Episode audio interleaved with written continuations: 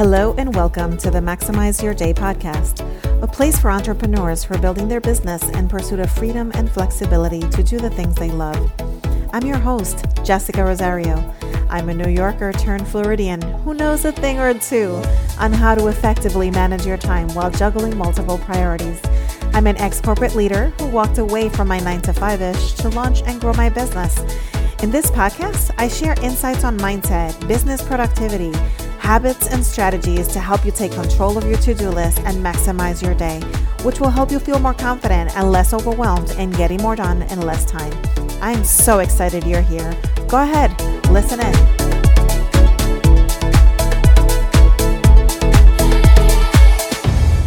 Welcome back to the Maximize Your Day podcast. This is your host, Jessica Rosario. I'm a business coach here from Central Florida, and I'm so excited to be sharing with you guys today about the importance of journaling. So, if you know me or if you follow me, you know there are several things that are that I'm really really passionate about. One, of course, being time blocking and how it helps you maximize your time.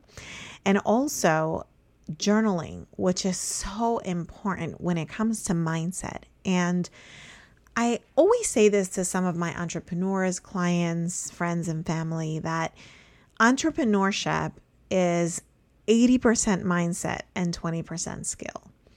And the reason why I use that all the time is because when it comes to being at a job or in the corporate space, regardless of your mindset, you still get paid for it.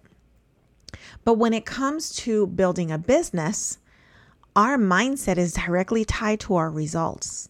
So if we don't take the time to work on our mindset, our mindfulness, um, being at peace with ourselves, and really setting some healthy boundaries that help us tackle every single day with clarity and focus, then, you know, again, our results are tied to that. So we tend to see decrease in production or we wind up being stuck in in in a negative mindset. And um, there's no one around you to to help you other than hiring a coach or you know being in your closest five and and being in those communities. But what happens when you're on your own and when your community is just not there every second, every moment, every minute of the day, right? So we have to take some self accountability and understand the importance of setting some of these healthy boundaries and having some some ways to decompress our minds in a sense and and to do that uh, notorious brain dump that that i always talk about uh, in previous episodes that is usually what helps us clear our minds. So, with that said, I want to talk to you guys today about something really important that I've been doing for about the last three years now. And it really has helped me stay focused and on track. And that's journaling. Now, I know a lot of you are probably thinking, well, you know, I don't I don't really have the time to to journal or I don't know where to start, right? Um, I've never done that before. I and and I don't know if uh, if growing up you had a diary. I remember having a diary, and it had a lock, right? And as a child, I never wanted to write inside of my diary. Number one, I didn't have a healthy habit of writing. And number two, the thoughts of being judged for what was in that diary meant to me that that's that was the reason why I had a lock. I mean, I, I really don't know uh, other reasons why a diary would have a lock other than for it to keep your your deep down secrets, right? And that was one of the reasons why I never felt inclined to genuinely write what was on my mind, what was on my heart in in a in a vulnerable and authentic way. So fast forward to about uh, 2018 19, I was going through a really, really tough time in life. And I was, I tell you, I was, life was just coming after me from every direction um, through my my previous career through my family my relationships my friendships it was just i mean it was just coming it was coming at me and i didn't know how to handle it I'll be very honest. So, being a woman of faith, I knew that my joy was not based on all of those other factors. My joy was based on the time that I truly dedicated to, to spending time in the presence of the Lord. And I wasn't doing that in my most vulnerable time. I was stuck. I was I was like a turtle. You know, when the turtles get scared, they just go right back into their shell. And that's how I was feeling. I was feeling very locked in, very hidden, very unseen and invisible. Until one day I grabbed a book called The Miracle Morning by Hal Elrod, and he shared some really, really simple ways that we can start our day with the right mindset and just feeling not necessarily in control, but definitely in control of ourselves, our thoughts, our actions, because, um, you know, control doesn't always turn out to be a good thing, right? So I immediately started implementing some of his techniques. I, I was always uh, an avid reader, so I was always reading in the morning, but I never really journaled. And I grabbed a journal, and I'll be honest with you, I didn't even know what to write. So I started with writing to myself in the future and from there, it turned into a prayer journal. And then from there, it's my daily letter to God that I write every single day. It's an opportunity to be grateful, to identify the things that really help me every single day, and to be thankful for the little ones too, and the importance of what they do for us, the exper- experiences that it brings us. So, so I wanted to share with you guys today some uh, quick little tips on what were some of the ways that I was able to incorporate journaling into my daily routine. And you'll be surprised by how simple some of these are. So, tip number one was eliminating technology and going old school. Yes, let me tell you, there is power when it comes to using pen and paper. And I know there's a lot of digital advantages and and uh, digital notebooks and and things like that that you can use, but there's something about the power of ink and paper and and just getting it out of your head and putting it on that piece of paper. Um, i don't know how to explain it but i can tell you for sure that i've i've taken notes in the past um, when i was in the corporate space i journaled a lot through um, notes or or having a microsoft word document or something like that that was a running document um, but i can't i can't even begin to tell you how many times I forgot what I wrote and had to go back to it. When it comes to my journal, um, the fact that it's on paper, I can I can go back to it and remind myself of where I was in that season. Um, I can always use tabs and different things to remind me of of certain keywords I can scribe because um, I tend to scribble a lot. And I, I can I can, you know, make notes and designs and other things that you can't easily do on on a Word document um in when you're in your most creative zone you know? So of course you can do a lot of stuff on on word and powerpoint and all of these things but there's just something about eliminating technology and going old school now this does not mean that if you're using digital technology for journaling that it won't work for you. Of course, if, if that works for you, hey, by all means, go for it. The key is to find something and some way that you can journal every single day. The second thing is finding quiet time. So, whether it's before or after bed, this is truly when your mind is ready to, to wind down or wake up, right? In the morning, when your thoughts are fresh and it's easy for you to share how your day went.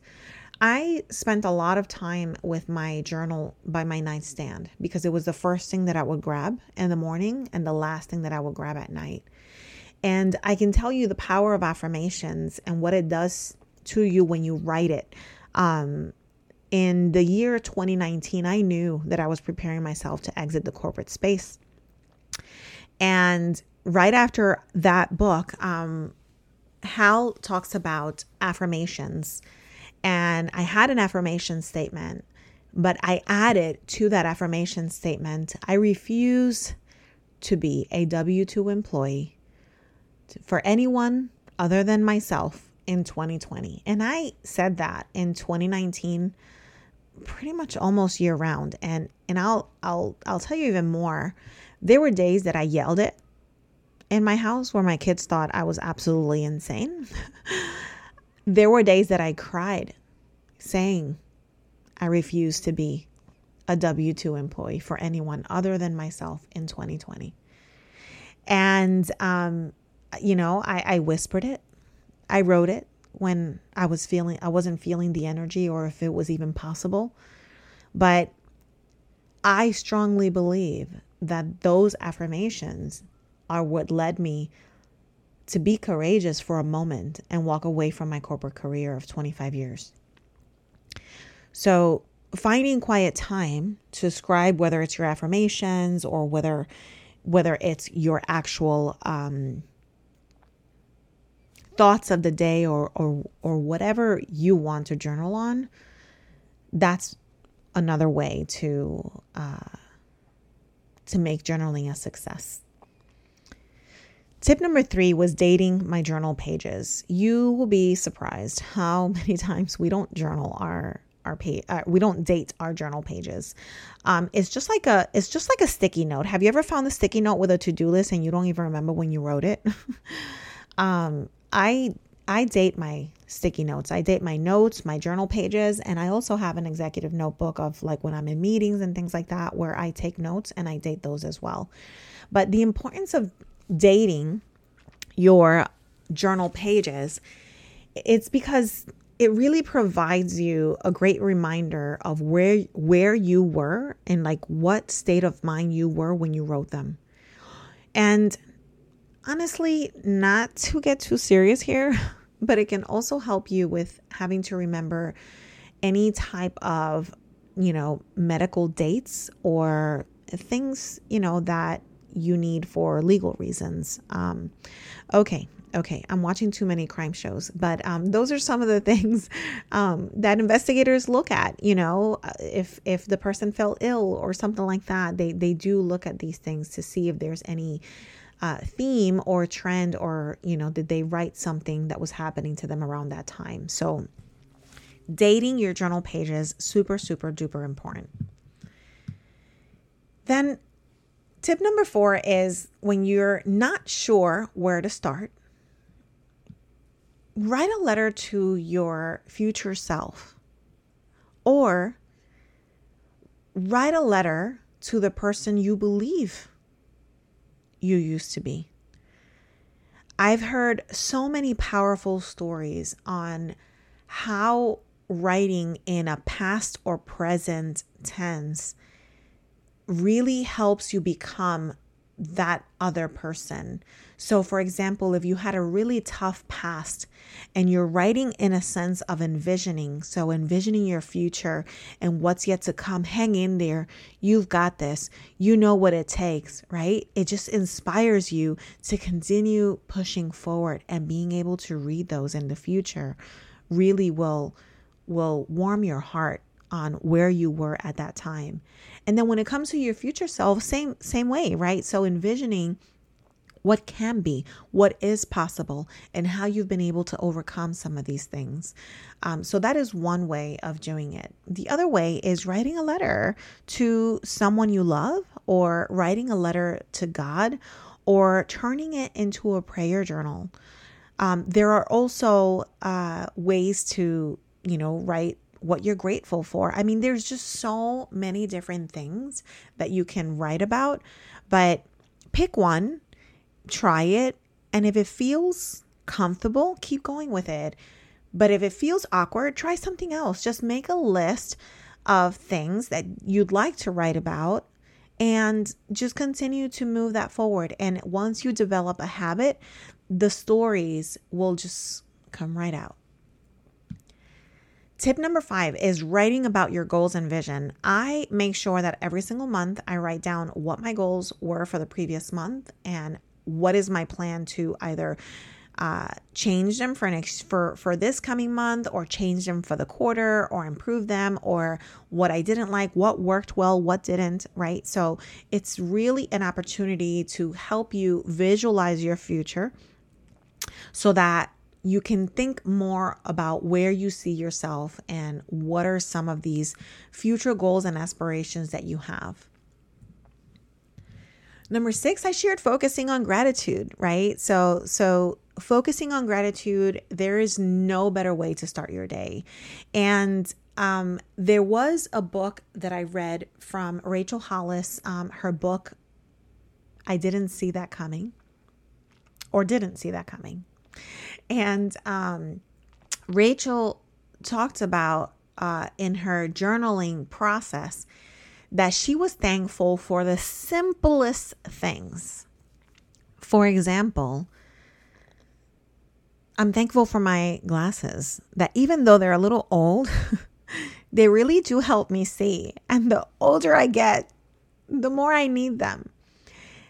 Being simple for that Dollar Tree little dry erase board where I get to write an affirmation and see it every time I am either recording a podcast or interviewing someone or in the middle of a coaching session so that I always hold on to my confidence and my courage. So, being grateful for the little things, the little things, the air that you breathe, the sound of of the rain, you know, that is really what helps our minds to receive abundance and to be grateful for for all things. Number 7 is using a theme. So I know a lot of people do this. I personally don't.